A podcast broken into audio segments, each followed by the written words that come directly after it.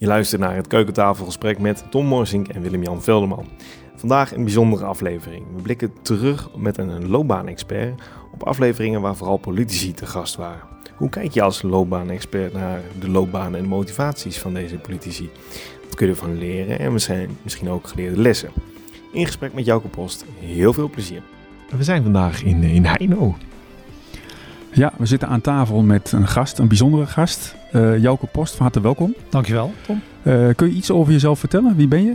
Uh, ja, mijn naam is Jouke Post. Ik ben 59 jaar. Dat is misschien wel een belangrijk eerste punt, mijn leeftijd. En ik ben onder andere docent aan de Saxion Hogeschool, onderzoeker inmiddels ook. En ik werk daarnaast voor uh, de CNV vakbond James. Dat is een loopbaanafdeling. Dus mijn hele loopbaan zelf is eigenlijk gekoppeld aan, ja, zeg maar, beroepskeuzeadvisering heette het vroeger. Tegenwoordig heet het loopbaanbegeleiding. En inmiddels heet het een leven lang ontwikkelen. Mooi. mooi. Ja. ja. wat we vandaag gaan doen is, we gaan eigenlijk de, de loopbanen van de, alle politici die wij tot nu toe gesproken hebben, 26 stuks, aan het keukentafelgesprek gaan we met elkaar doornemen. Eh, dat is, uh, dat is bijzonder. Ja. Ja, op hoofdlijn. Hè? Op hoofdlijn. Ja, nee. Ja, ja. We gaan een encyclopedie maken. Ja, ja, ja, ja. Heel fijn, Joke, dat je dat, uh, dat je dat met ons wil doen. Want uh, als ik goed begrijp, ben je gespecialiseerd in loopbanen, toch? Ja, ik denk wel dat het inmiddels een beetje zo is. Ja, ja. Mm -hmm. Dus het onderwerp vind ik heel interessant. Ik heb ook in de praktijk gewerkt, dus mensen begeleiden uh, bij loopbaanveranderingen. Ik heb wel onder andere gewerkt in mijn beginperiode met chronisch zieke en gehandicapte jongeren. Dus hoe loopt het dan? Mm -hmm. Daarna ben ik dus docent geworden, dus dan moet je sowieso gaan lezen over de theorie. En inmiddels ben ik ook bezig met het beleid rond loopbanen? Wat, wat kan je doen als samenleving om loopbanen beter te laten lopen? Hoe zijn ze veranderd inmiddels? Want als je wat langer meegaat in zo'n vak, dan is het natuurlijk echt, er is echt veel veranderd. En dat is niet alleen maar een verhaal mm-hmm. of een soort, uh, moet ik het zeggen, retorisch beeld van uh, de baan voor het leven is verdwenen, wat vaak wordt gezegd. Maar dat is ook echt in sommige gevallen zo. Dus ja. er zijn ook echt structurele veranderingen rond loopbanen. En dat maakt dat het ook steeds belangrijker aan het worden is. Ja, leuk. Nou ja, wij zijn deze zoektocht natuurlijk ook een beetje be uh, begonnen om te weten te komen. Je weet al heel veel over wat uh, op zich bestuurders doen. Ja. Uh, maar niet inderdaad hoe ze hun werk opvatten. En ook hoe zich dat verhoudt tot werk en privé. Ja. Um, ja, wat moeten we eigenlijk gaan beginnen hier? Nou, ik, ik denk dat het sowieso goed is, Jouke, uh, om eens uh, ons mee te nemen wat nou precies een loopbaan is. Ja, Kun je daar misschien ietsjes over vertellen? Ja, ja, ja, ja, dat is ook natuurlijk altijd, uh, zeker kan ik daar iets over zeggen, dat is ja. natuurlijk altijd een debat. Hè, zoals iedere definitie een debat is. Mm -hmm. Heel simpel gesteld is het, gaat het natuurlijk over je, je werkende leven. Mm -hmm. en de rollen die je speelt in je werkende leven. Maar in de loop der jaren is er steeds meer bijgekomen dat de school ook als een loopbaan wordt gezien. Dus dan heb je het over de schoolloopbaan. Ja. En in zekere zin is het ook zo dat, dat steeds meer het onderwerp transitie centraal is komen te staan. Dat, dat nou ja, eigenlijk al de basisschool, de middelbare school, je eerste studie, je hele werkende leven is. Er zijn natuurlijk allerlei transities, maar ook uh, de stap uh, uit het werkende leven is natuurlijk ook een grote transitie. Mm -hmm. En in wezen is het steeds een ruimere definitie geworden. Okay. Hangt ook samen met hoe wordt werk gedefinieerd. Wat ja. een heel interessant punt is. Uh, ik ben toevallig nu een boek aan het lezen over de geschiedenis van werk. En dan zie je dat natuurlijk om te beginnen het al heel vreemd is. Dat zegt die auteur, is een historicus. Hij zegt het is eigenlijk heel vreemd als je vanuit de historie kijkt naar arbeid. Dat wij alleen maar betaalde arbeid als werk zien. En hij zegt dat is eigenlijk heel atypisch. Ja. Dus uh, je begon net over ja. werk en privé. In zekere zin denk ik ook dat er steeds meer een ten tendens zal zijn dat uh, eigenlijk alle rollen mm -hmm. die er zijn, bijvoorbeeld dus ook je huishoudelijk werk en je zorgarbeid, dat het steeds meer onderwerp zal worden van dat, dat integrale denken over werk, loopbaan, leven. Ja. En in die zin zal de definitie, schat ik in, gewoon steeds ruimer worden. En dat is ook legitiem, dat is ja. ook logisch. Ja. Ja. Hij zegt ook, het is heel vreemd dat je dat het is niet te beargumenteren vanuit de definitie of vanuit de oorsprong van werk dat wij huishoudelijk werk of zorgarbeid uh, niet als werk zouden moeten zien. Nee, nee. Misschien, is dat eigenlijk wel een heel mooi bruggetje, Willem-Jan, van uh, hoe wij inderdaad onze podcast ook weer ooit zijn begonnen. Ja. Want uh, wat was ook weer ons, uh, ons, ons doel? Ja, ons doel was om te, meer te weten te komen over ja, wie is nou de mens achter het besturen. Dan heb je het eigenlijk in mijn optiek dan hoor. Als je dus, dan heb je het over de relatie tussen zeg maar jouw pure mens zijn. Wat natuurlijk niet door arbeid wordt bepaald. Je hoeft niet te werken om een mens te zijn. Dus dat is de sfeer van het zijn, zeg ik het dan maar even heel filosofisch. Mm -hmm. die is vrij. Hè?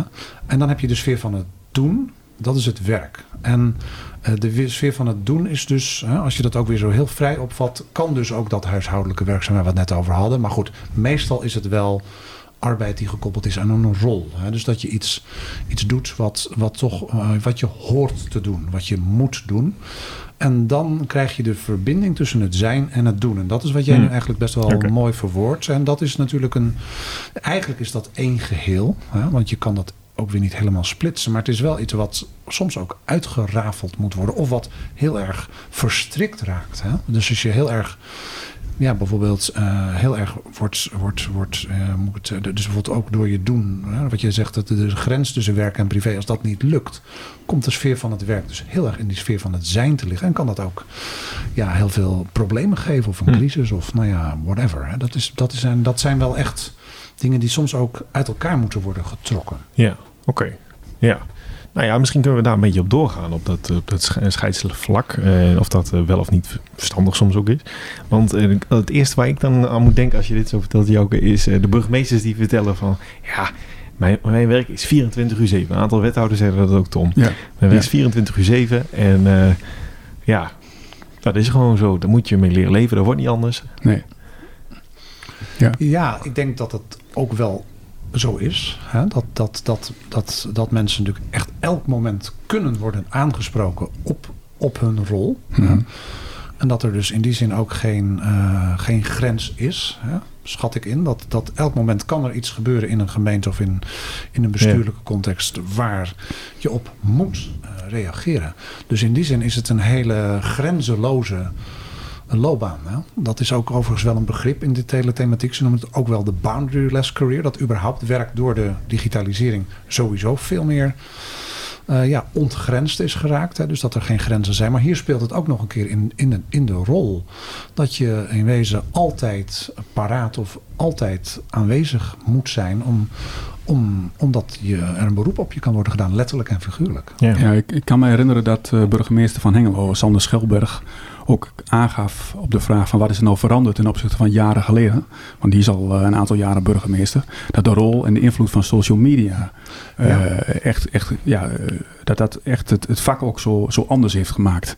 En dan in de zin dat het, dat het meer dynamiek geeft? Of? Meer dynamiek, maar ook wel, je had het net over het aanspreken uh, aan publiek. Ja, dus um, ja, dat, dat, dat echt wel iets uh, heeft veranderd. Uh, en waarbij het vroeger misschien nog eens op straat gebeurde bij de bakker op de hoek. Ja, ja, ja, zie je nu dat het online ook voortdurend u wordt aangesproken. Ja, dus is ook een, dat is best een... ik heb ooit een keer een, een, een artikel geschreven over arbeid en dan ook een beetje de, dat, dat zeg maar dienstverlenende arbeid. Want heel strikt genomen is, is zeg maar, zijn dit soort functies zijn op te vatten als dienstverlening. Hè. Je maakt niks meer, je bent gewoon eigenlijk een dienstverlener. En dat in dienstverlenende arbeid, dan heb je het over emotionele belasting. Hè. Dus, dus, ja, je wordt, dus, dus je wordt eigenlijk belast in de zin van hè, mensen vinden iets mhm. van je en daar moet je wel tegen kunnen. En dat dit soort emotionele belasting, uh, dus door de sociale media en door dat soort uh, ja, ook permeabele, hè, dus eigenlijk doorlaatbare grenzen van de technologie, dus nog veel sterker uh, aanwezig is geworden. Omdat het kan ook altijd worden ingezet ja. ja. tegen je of nou ja, ook voor je natuurlijk. Maar dat is het nare aan sociale media, ja. dat die meestal de kritische kant of de commentaarkant benadrukken. Ja. Dus, dus. Maar, dat 24 uur 7 aanstaan, dat kan soms ook een beetje uiteraard zijn, zijn keerzijde hebben. Want we hebben ook wel iemand gesproken die zei, nou ik lig soms ook wel eens gewoon echt wakker ervan. En dan word ik wakker en dan schrijf ik snel even wat op. En dan ga ik weer verder slapen. En dan soms word ik dan weer wakker. Je hebt ook mensen, ja, regelmatig, als je zei ik lig nooit ergens wakker van. Uh, ja, ja, nee, dat kan ook. Maar. Ja. ja, nee, maar kijk, dat is wel het. De, ik denk, hè, je kan natuurlijk ook als uh, in een productiebaan gewoon wakker liggen van je werk. Hoor. Dat, dat is zeker niet. Maar omdat het emotionele belasting is, hè, die, die, die persoon die daarover schreef, die zei eigenlijk betekent dus dat het hard een productiefactor is geworden. Dus, dus ook wel je betrokkenheid. Hè? Dat hart symboliseert dan je betrokkenheid. En dat als je dus, uh, ja, zeg maar wakker ligt van je werk, betekent eigenlijk je betrokkenheid. Ja, die, die, wordt, uh, die wordt eigenlijk, uh, die loopt door in de nacht, om het maar even zo te zeggen. ja, kennen we misschien zelf ook wel. Ik ken het zeker, dat je wakker kan liggen van je werk. En dat betekent dat dat hart niet gaat slapen, maar dus ook nou, dat je eigenlijk spanningen of zorgen of vragen die je hebt rond je werk, dat die nog door. Dat is eigenlijk inherent aan dienstverlenende arbeid denk ik dat dat makkelijker kan gebeuren. Omdat het, omdat het echt je hart raakt. Hè, je betrokkenheid. En zeker als je oprecht bent, eh, daarin betrokken bent. Dan, ja, en ook daar misschien ook wat gevoeliger voor bent. Ja, dan kunnen die thema's ook door blijven spelen. Hè? Ja. Als je daar last van hebt, hoe zou je daar dan het beste mee om kunnen gaan? Uh... Oei, ja, dat is wel weer een lastige vraag. Hè? Want uh, het is de vraag of je daar altijd uh, ja, die modus van het geraakt zijn of het, het, het, het, het, je zorgen kunnen maken, of je dat echt goed altijd kunt omzetten hoor. Dat weet ik niet zo goed. Dat is echt wel een. Natuurlijk kun je daarop getraind worden en kan je erop gecoacht worden. Maar ik denk ook wel dat er iets is dat mensen die dat bijvoorbeeld, uh, uh, die, die je net noemde, die dat bijvoorbeeld, die daar weinig last van hebben, dat is in dit geval wel een pre. Want in zekere zin ja, is het ook wel een belasting die gewoon speelt. En is het denk ik ook wel zo dat we natuurlijk zien, dat hebben jullie misschien, oh, dat hebben jullie ook allemaal meegemaakt, dat er in de laatste tijd natuurlijk ook in het landelijke nieuws behoorlijk wat bestuurders uh, ook hebben gezegd: ik, ik stop ermee. Ja. Koolmees had in zijn laatste interview over zijn stoppen, zei hij ook: ik ben gewoon ook echt moe. Ja. Dat element van dat het echt wel heel belastend is en dat die, die befaamde loodgieterstassen altijd maar meegaan, ja. dat wordt ook wel genoemd als een hele zware belasting. En dat is cognitief al zwaar, maar ook emotioneel. En ik denk wel dat er, ja, dat je, ik weet niet of je altijd daar gewoon iets kan zeggen: nou oké, dat daar ga ik anders mee om en dan lost dat probleem zich op. Ja. Maar ik, ik, ik, moet ook nog denken in dit, in dit kader aan een gesprek wat wij hadden met Erik Brama, de oud scheidsrechter. Die um, eigenlijk um, gevraagd werd uh, om als raadslid te fungeren voor een politieke partij in Enter, in zijn uh, uh, dorp. Uh, Nieuw-Wierden was de partij, geloof ik. En uh, nou ja, uh, daar, daar, had hij wel wat mee. Had wel wat met de samenleving en wilde zich graag inzetten daarvoor. En na de verkiezingen uh, toen uh, werd hij eigenlijk gevraagd om wethouder te worden. Terwijl hij eigenlijk heel weinig politieke ervaring had. Ja. En um, nou ja, is wethouder geworden. En vervolgens eigenlijk na een verloop van tijd, hij al vrij snel merkte hij op dat dit eigenlijk niet iets is voor hem, dit ja. vak. Ja. Uh, en hij raakte opgebrand en er ontstond eigenlijk een disbalans tussen, ja. ja tussen zijn werk, privé, tussen zich goed voelen. En is uiteindelijk ook gestopt. Heeft besloten, ja, heeft besloten om niet verder te gaan. Ja. En uh, ja, daar moest ik aan denken toen jullie net het hadden van, goh, kun je er wat aan doen? Ja. Ja, er zit dus ook hier, wat ik nu beluister, is natuurlijk dat er ook wel een soort. Uh, ieder beroep vraagt toch een zekere socialisatie. Of, of nou ja, uh, uh, onboarding heet het tegenwoordig. Ja. Hè? Dus ja. dat je gewoon dat je gewoon in het beroep wordt ingeleid en ja. ingewijd. Dat, ik, dat ken je ook. Nou, wij zijn ook deels in het onderwijs betrokken. Ook het onderwijs heeft gewoon een hele eigen cultuur en een mm-hmm. hele eigen wereld. Ik heb ook het idee gehad van, nou, dat heeft mij toch wel tijd gekost om überhaupt dat domein te leren kennen, je vakmatigheid. En hier zie je, zoals ik het beluister, iemand die echt wel in het diepe is gegooid. Ja. En heel snel. En dan is de transitie. Het is dus een rol. Hè? Ieder beroep is eigenlijk een rol. Ja. Dat is denk ik al goed om nog even samen naar te kijken. En dat betekent dat die rol.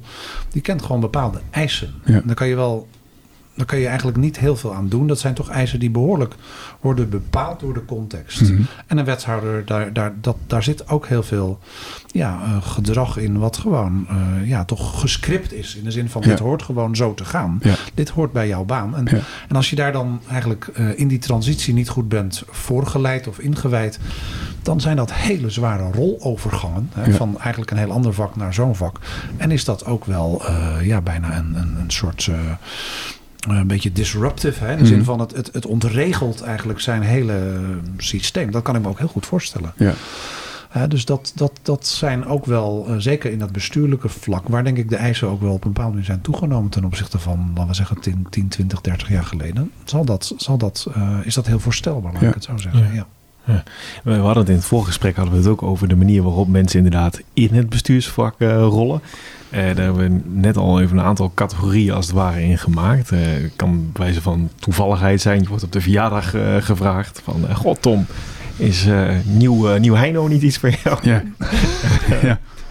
Tot en met uh, iemand die vanuit een, ja, zeer, zoals jij dat zo mooi zei, een passie voor ja, ja, het openbaar bestuur, bijvoorbeeld als ambtenaar of als volger van het publieke debat graag erin wil.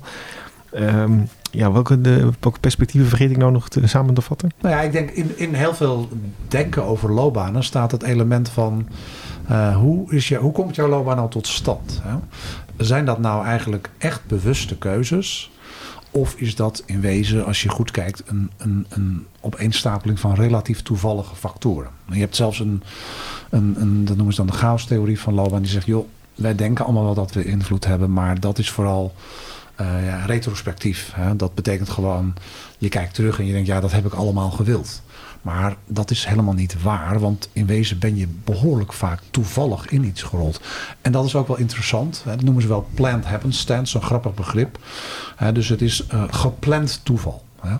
En een verjaardagsfeest is een heel grappig voorbeeld. Dat, dat, dat, dat, zou, dat gebeurt heel vaak. Dat mensen, als je gaat, gaat, gaat praten met mensen over wat, wat zijn nou eigenlijk de, de stepping stones geweest in jouw loopbaan, dan zijn er heel vaak van dit soort toevalsmomenten. En als wij door zouden praten, zou je ook een aantal van dat soort momenten in de stappen waar je nou bent terechtgekomen, zou je gewoon op die manier als het ware kunnen bepalen. Maar uh, uh, hier hoor ik ook iets dat het als het ware, dat ook hier het element van een beetje grillig of wat onvoorbereid kan hier natuurlijk wel in mee gaan spelen. Dat mensen toch ook ja, toch te weinig doordrongen zijn. Of de context in dit geval van oké, maar dat werkt niet helemaal zo. Nee, nee, nee want uh, inderdaad, uh, wat me ook opviel is, uh, mensen zijn vrij snel van, van geen raadslid uh, in één keer fractievoorzitter bijvoorbeeld. Okay, ja.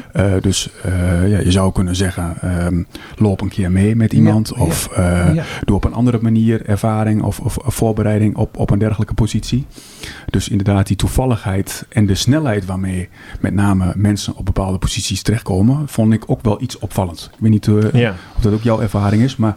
Ja, in de zin, en dan bedoel je dat als je dat vanuit een soort HRM-perspectief zou bekijken, dan zeg je er zit ook weinig uh, inbedding of ja. voorbereiding of onboarding of ja. dat soort. Uh, ja, dat, buddy coaches. Ja, precies. Ja, ja, ja.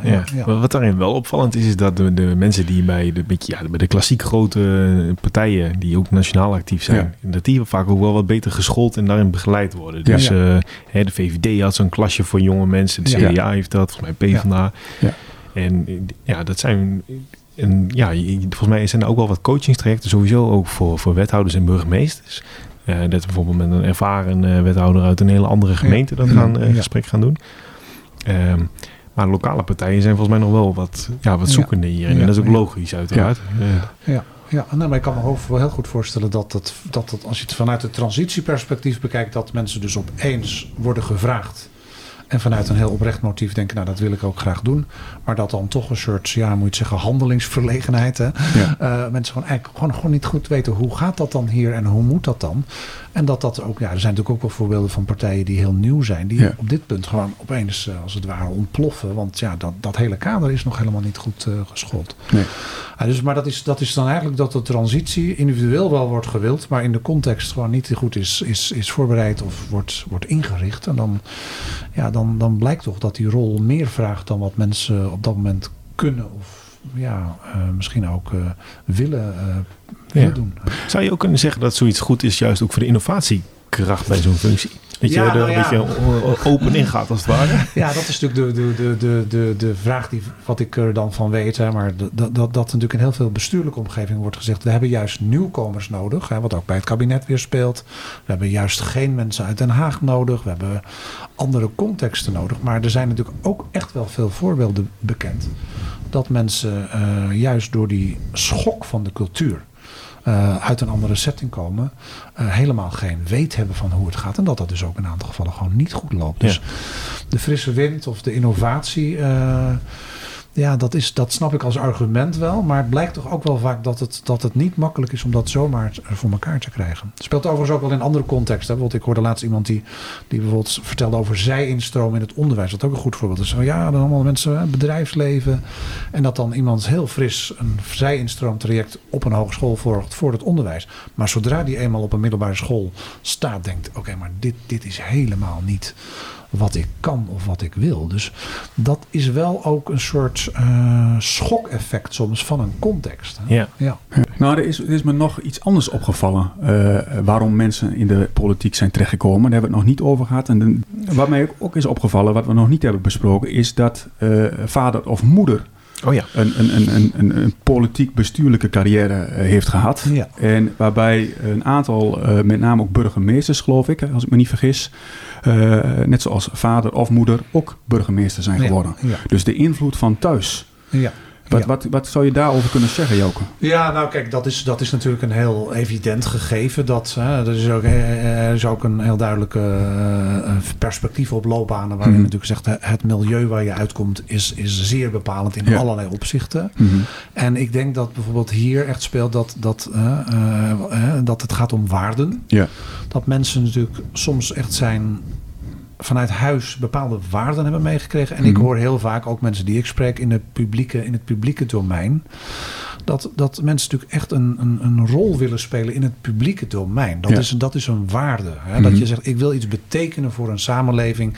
Ik hoef niet heel op een bepaalde manier succes te hebben. Zoals je dat in het bedrijfsleven kunt hebben, financieel of nee. Dat zijn, is een ander waardenpatroon. En als je vanuit huis uit zo'n waardepatroon echt hebt gezien. Ja. En voorgeleefd hebt gekregen. Dan is het natuurlijk heel logisch. Dat is ja, bijna een soort bouillon Mhm. waar je in getrokken wordt. Hè? Ja. Dat speelt ook. Ja, ik kom zelf bijvoorbeeld uit een onderwijsmilieu. Ja. Mijn vader was hoofd van de school. En van de, vier, van de vijf kinderen uit ons milieu zijn er ook relatief veel het onderwijs ingekomen. Terwijl we dat allemaal niet wilden. Nee. Uh, in eerste instantie even schijnbewegingen gemaakt. ja, en ja. uiteindelijk ja. Ja. En dat, is, is, het- dat is echt denk ik wel een ja, hele navolgbare punt. Dat, dat, dat in die zin als je het zo voorgeleefd hebt gekregen. Dat dat als waarde ook echt in je geplant wordt. Ja. Hè, dat, dat, ja, dat dat ook een soort grondmotief is voor Mhm. de loopbaan. Ja. Ja. Ja. Het was best wel een verschil in hoeveel mensen bijvoorbeeld afspraken maakten met thuis. Ja. Eh, of juist helemaal geen afspraken maakten. Hoe, hoe kijk je daarnaar? Want Ehm, nou ja, ik ben er wel achter gekomen. Dat is een beetje flauw, maar dat het net mensen zijn. Hè? Dat, dat iedereen, wat eh, Jouke ook al zei, eh, wakker ligt. Ehm, en dat iedereen zijn of haar zorgen heeft. En dat ook eh, deze mensen ook met hun partner ook wel bepaalde issues bespreken. We kunnen heel geheimzinnig doen dat we dat misschien niet doen. Of dat de partner dat Ja, niks ja, ja. aangaat. Maar dat werd ook wel, werd ook wel gezegd. Dus ehm, ja, eh, ik zou zeggen, eh, om maar weer met dat verhaal eh, af te sluiten. Het zijn net mensen. ja, ja. Zo heb ik dat wel, wel gezien. Ja. Ik vond het ook wel geinig dat het best, best wel... ehm, ja, ik denk mm, zeker wel drie vierde gaf ook wel aan Mhm. van... Ja, je kunt dit werk ook gewoon echt niet doen... zonder er vooraf goed over gesproken te hebben... Ja. met je partner Ja. of met wie je dan ook samen. Misschien met je vrienden. Mhm. Van, weet je, want je, bent, je kunt, moet gewoon heel veel vrije tijd als het ware inleveren. En eh, sommige, bijvoorbeeld Jeroen Diepemaat weet ik nog, dat is een wethouder uit Enschede, eh, vader van in een jong gezin. Die zei, voor negen uur doe ik niks en tussen vijf en zeven doe ik ook niks. En de secretariaat mag dan ook absoluut niks inplannen. Ja. Daarna ben ik allemaal beschikbaar, maar Ja. dat zijn mijn vaste Ja. momenten met het gezin. Ja. Nee, maar dat betekent, hè, er wordt dus wel in die zin een soort offer gevraagd. Hè? Ja. Eh, in de zin van, hè, het, het is, zijn wel conflicterende waarden. Hè? Dat Ja. is denk ik wel een punt wat natuurlijk speelt. Eh, dus de, de, de waarde van een goede vader willen zijn, kan dus op gespannen voet staan met in dit geval dan heel flauw de burgervader. Dus met de rol. En dat is, dat is natuurlijk voor, voor dit type functies, maar goed, met überhaupt veel functies die natuurlijk veel vragen, veel, veel, veel eh, ja, moet je zeggen, veel betrokkenheid en ook veel tijd en letterlijk vragen, is, dat, is, is het wel echt een offer wat je, wat je wilt moeten brengen. Want het speelt natuurlijk in de medische sector. Dat, soort, dat zijn eigenlijk inherente offers. En ergens wordt dat natuurlijk ook wel soms een beetje teruggespeeld door generaties. Hè. Dat speelt bijvoorbeeld in het, in het medische domein, weet ik. Dat er best, en ook in de advocatuur, dat bijvoorbeeld uh, bepaalde advocatenkantoren hebben echt moeite om, uh, omdat die cultuur, want dat is ook een cultuuraspect natuurlijk, hè, dat je dus klaar moet staan. Dat sommige uh, bedrijfsculturen ook wel merken dat, dat generaties dit gewoon niet meer willen. Oké. Okay. En dat dat offer soms ook gewoon echt te groot kan zijn. Hè. Ja, oké. Okay. Ja. Dat, ja. speelt, uh, dat, dat speelt onder andere in die advocatuur heel duidelijk. Dat vond ik wel interessant hoor. En natuurlijk zijn er altijd weer mensen te vinden die het wel doen. Ja. Maar dat er toch ook wel tegenbewegingen zijn van ja, dit zijn te grote offers. Hè? Ja. Ja. Ja, dat is ook wel interessant eigenlijk. Ook, om te, ook bijvoorbeeld om te willen, willen begrijpen waarom bijvoorbeeld mensen ook niet bepaalde functies ja, ja, uh, ja. zeggen. Bijvoorbeeld die verjaardag nee zeggen. Ja, precies. Ja. We moeten gewoon heel veel... Ja, corona moet sowieso natuurlijk een keer hopelijk ergens voorbij zijn. Maar ik bedoel, dan zouden we een mooi onderzoek kunnen doen op verjaardagen. Ja. ik wil nog één ding aanstippen, is dat, uh, um, dat, dat me ook is opgevallen dat er eigenlijk wel heel veel leerclubjes zijn. Ja. dat burgemeesters met elkaar gaan wandelen op, oh op, op dinsdagmiddag dat, wethouders, dat er wethouder-intervisie is. Oh ja. Um, ja, dat, dat er toch wel... Informeel of echt georganiseerd? Of uh, de, deels georganiseerd met een onafhankelijke coach eh, daarbij, okay. Uh, intervisie. Um, en deels ook uh, informeel, toch zijn collega opzoeken van... Goh, wat vind jij hiervan oh en hoe zou jij dit aanpakken? Dat leren, dat, dat, dat heeft toch wel een plek. Ja, mooi. Ja. Kijk, ik denk dat dat soort uh, vormen, hè, want, mm -hmm. want nou ja, uh, ook de rol. Uh, je kan dus voorbereid zijn op de rol, maar ja. heel veel van dit type functies vraagt eigenlijk toch ook heel veel reflectief vermogen, heel veel zelfkritisch vermogen.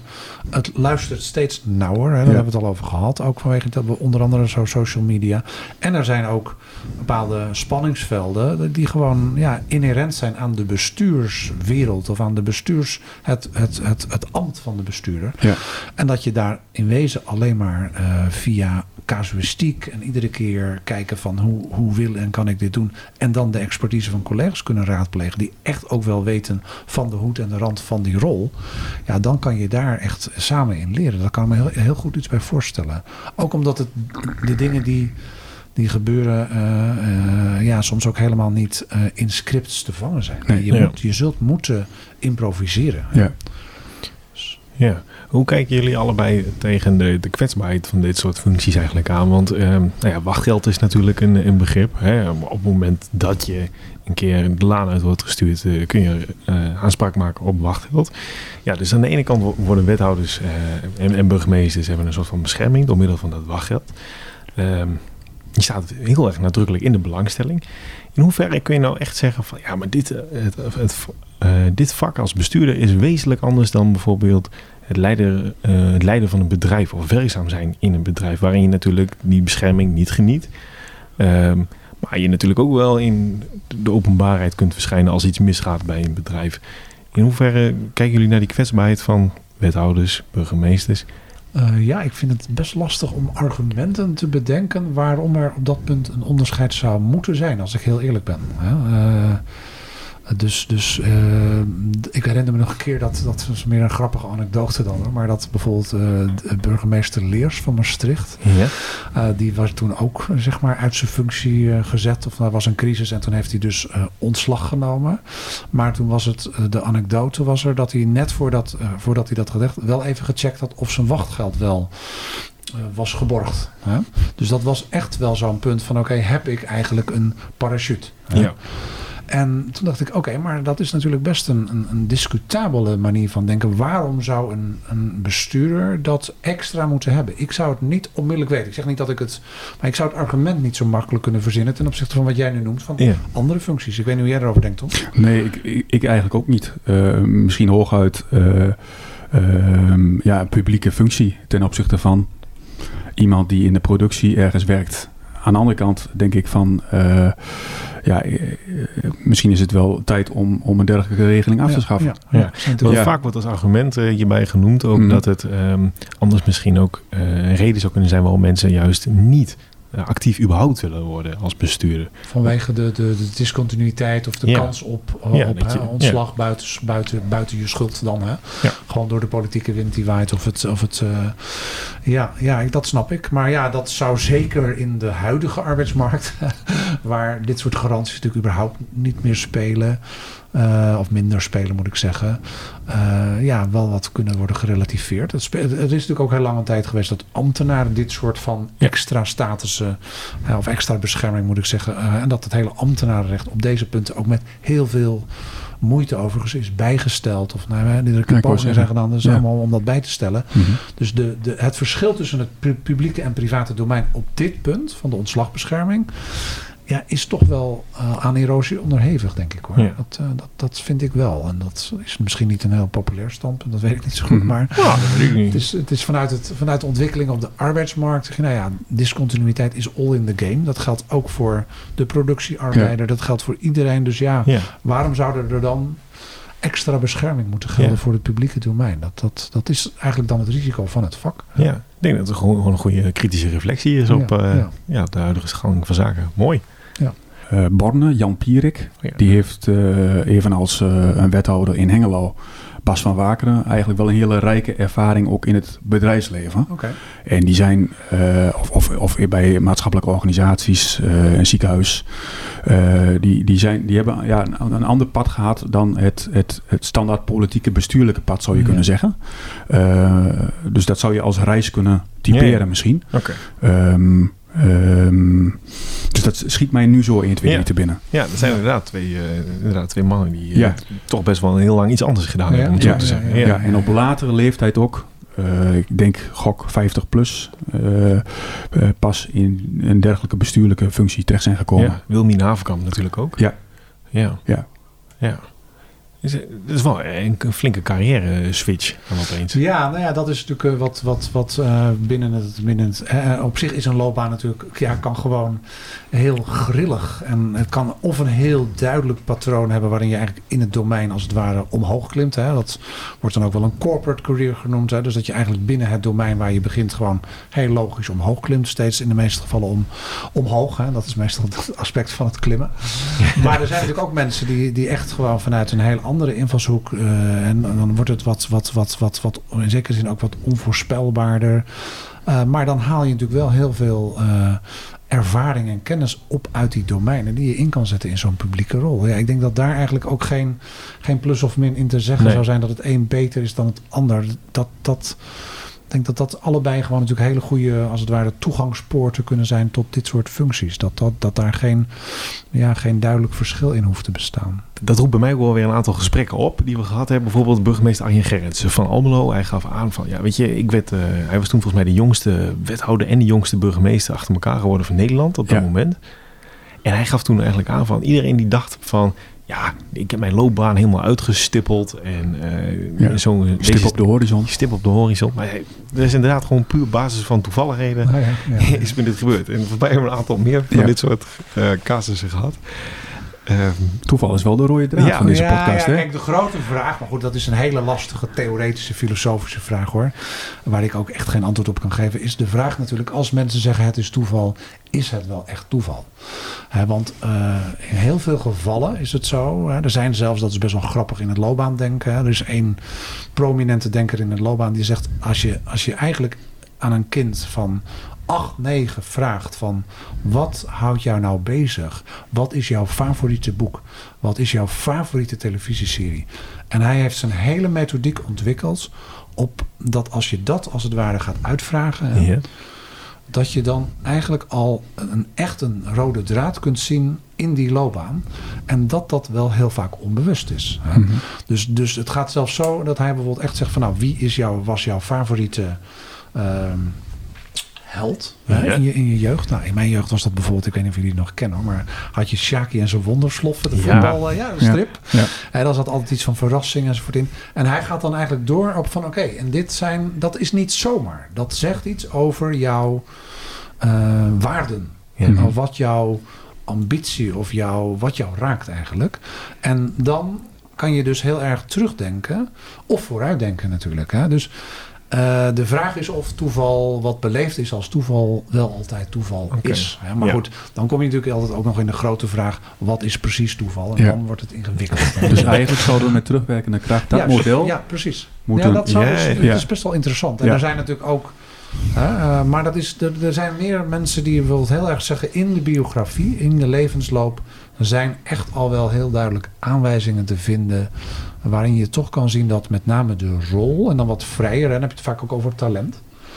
Want ook een rol is natuurlijk gewoon een, ja, moet je dat zeggen, ook een burgemeester, zullen jullie ook gezien hebben. De ene burgemeester is letterlijk en figuurlijk de andere niet. Nee. Ja. Dus de manier waarop iemand dat invult en het talent wat hij daar vanuit zijn zijn, hè, want talent is echt een zijnsfactor, is niet gekoppeld aan de rol is echt van het individu. Dus mhm. iedere burgemeester heeft een ander talent. En dat die vulling van, dat, van die rol met dat individuele talent echt ook eigenlijk natuurlijk het, het unieke en het bijzondere van deze burgemeester in deze context maakt. Of deze wethouder. Het maakt eigenlijk niet uit welke rol dat overigens is. Hè? Dus dat aspect van ja, toch het inkleuren vanuit je biografie, vanuit je specifieke wording. Hè, dat, dat is natuurlijk in heel veel loopbanen wel degelijk aan de hand. Alleen het wordt niet altijd zo herkend. Ja, ja dat is allemaal uh, toeval. Ik vind het altijd heel interessant. Ik lees het ook heel vaak. Ik knip het ook vaak altijd uit als mensen dat zeggen. Omdat ik het wel een grappige observatie vind. Van, Is dat nou echt zo? Ja. ja. En heel vaak, er zijn, er zijn zelfs mensen die zeggen... ja, eigenlijk kun je een loopbaan uh, is een soort uh, roeiboot. Hè? Je kunt eigenlijk alleen maar, je roeit als het ware naar achteren. En dat perspectief, uh, als je terug blijft kijken, dan zul je zien dat je eigenlijk dat er veel meer samenhang en veel meer verbinding en veel meer logica is dan je vaak denkt. Okay. Ja, want, want hoe, hoe kijk je dan naar voorspellen van loopbanen?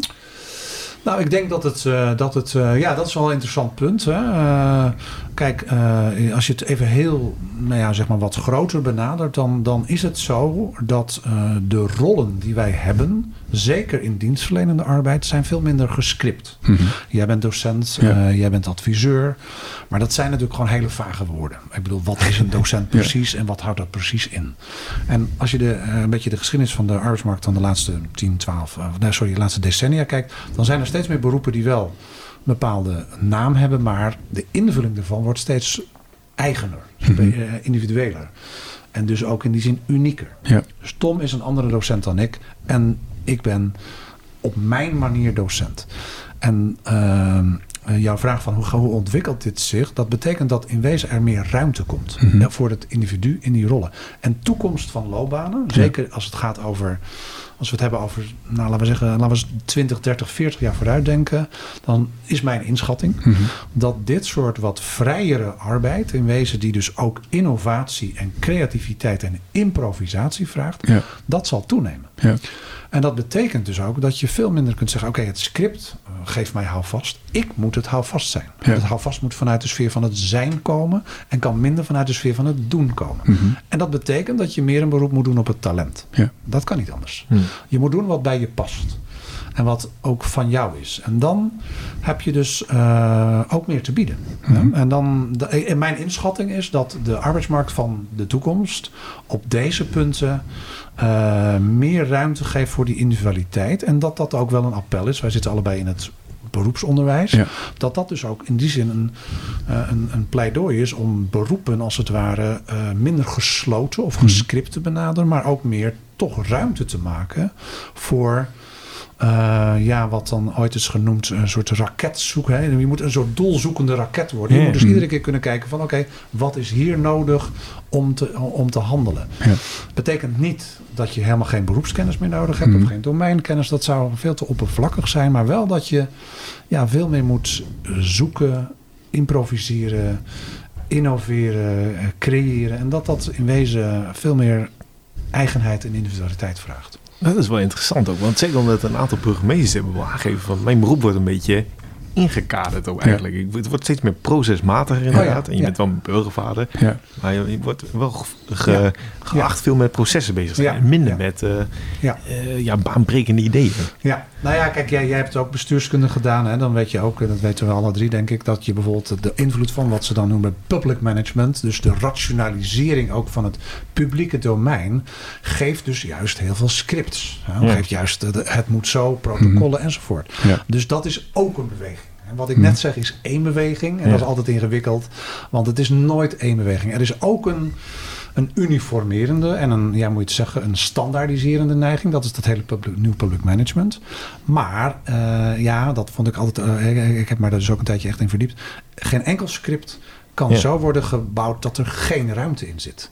Dat kan niet, hè? want dan, dan heb je het gewoon. Dan mhm. sluit je het helemaal op, dan maak je het gewoon helemaal uh, strak en dan trek je alle creativiteit eruit. Dus dit zijn twee tegengestelde bewegingen. Ja, gelukkig maar. Ja, zeker. En, ik, en ik denk ook wel dat, dat, dat uh, ja, dat. Uh, nou ja, mijn inschatting is dat die rationaliserende kant voor een deel natuurlijk ook gewoon door automatisering en mechanisering zal worden overgenomen. Dat sommige processen ook gewoon worden via ICT zullen worden ingericht. Hè? Niet, niet, helemaal de rol van een burgemeester, maar wel bepaalde bestuurlijke processen zullen gewoon worden gestandaardiseerd. Ja. Ja, ik zou het wel mooi vinden als er wat, uh, ja, is gewoon ja, een persoonlijke mening. Maar als er mhm. inderdaad wat meer ruimte in die zin komt voor het individu. Want um, ik, ik zou, het geeft wat meer kleur ook aan het openbaar bestuur. Hè? Inderdaad, dan alleen maar inderdaad. Uh, ja, mijn rol is het om goed te zien dat alle processen goed lopen. Ja. Mhm. Nee, dat is niet inspirerend. Nee, en ik, ja, je wil volgens mij ook juist inderdaad ook graag dat je um, ja, aantrekkelijk bent voor, voor, voor, voor ja, nieuwe mensen die zich daarin willen interesseren. om daarin te werken. Maar ook omdat er natuurlijk gewoon een democratie is. En de burgemeester is niet democratisch gekozen natuurlijk. Maar het is wel democratie. Ja, ja. Ik denk dat het, dat is ook zo'n spanningsveld. Hè. Dus enerzijds moet je de boel op orde hebben. Dat is echt zo'n typisch publiek domeinbegrip. Hè. Het moet op orde zijn. De processen moeten op orde zijn. En dat is ook waar. Dat verwachten wij van een belastingdienst. Dat, dat verwachten wij gewoon. Dat is het, wat ik zelf een heel mooi begrip vind, het institutionele vertrouwen van jou als burger. Je wilt gewoon dat de dingen goed zijn ingericht en dat ze er voor je zijn. Maar uh, volledig gestandaardiseerde processen, ja, die zullen op een gegeven moment ook op die manier wel kunnen worden ingericht. En dan blijft natuurlijk altijd ruimte over voor het individu om zijn of haar eigenheid te, vorm te geven. Hmm. Ja. Ik ben onlangs verhuisd en ik uh, heb allemaal mijn spullen uh, van de middelbare school ook onder andere doorgenomen. En toen kwam ik een map tegen van loopbaanoriëntatie. Oké. Um, ja, hoe moeten we dit zien, uh, loopbaanoriëntatie voor deze serie? En, nou ja, ik denk dat, dat kijk, als je ervan uitgaat dat iemand zich wil oriënteren op een functie in het publieke domein, laat het dan even zo heel algemeen noemen. Hè, dus dat kan, dat kan gewoon de, gemeentelijke wereld zijn, de provinciale wereld of nou, de landelijke overheid dat, dat, dat een aspect van je oriënteren. Hè, dat betekent eigenlijk, je hebt een beeld van de richting. Je wordt op een of andere manier aangetrokken tot de richting. Mhm. Dan wil je als het ware het, het succesvoller laten, de kans op succes groter laten zijn. En ook misschien de kans op, ja, zeg maar wat we net over hadden, zeg maar voortijdige uitval of nou ja, mislukking, of hoe je het maar wil noemen. Uh, voorkomen, dan is het natuurlijk heel nuttig dat mensen zich gaan oriënteren. Dat is logisch. En mijn optiek is altijd dat er, dat er, uh, dat er altijd, het is altijd heel slim om zo dicht mogelijk op het beroep te gaan zitten. Wat je beroep van, wat je wensberoep is. Dus in de ideale wereld ben je in staat om iemand die gewoon jouw beroep heeft, uh, om daar gewoon heel goed en kritisch mee in gesprek te gaan.